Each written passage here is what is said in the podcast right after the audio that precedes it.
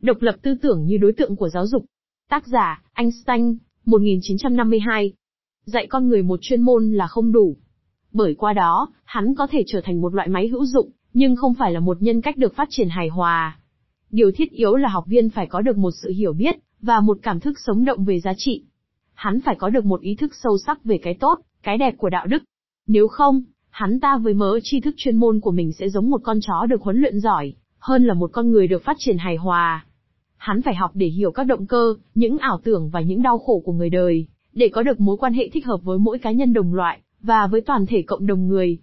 Những điều quý giá này phải được trao truyền đến thế hệ trẻ hơn, thông qua sự tiếp xúc cá nhân với những người giảng dạy, chứ không phải qua sách giáo khoa hay ít ra không thông qua chúng như kênh chính. Về cơ bản, đây là điều căn bản cho sự hình thành và bảo tồn nền văn hóa của nhân loại.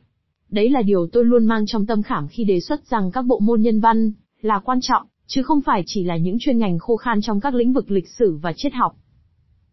Sự chú trọng quá nhiều vào hệ thống cạnh tranh và sự chuyên môn hóa quá sớm trên cơ sở lợi ích tức thời, thường giết chết cái tinh thần trên đó tất cả đời sống văn hóa, kể cả tri thức chuyên môn, đều phụ thuộc.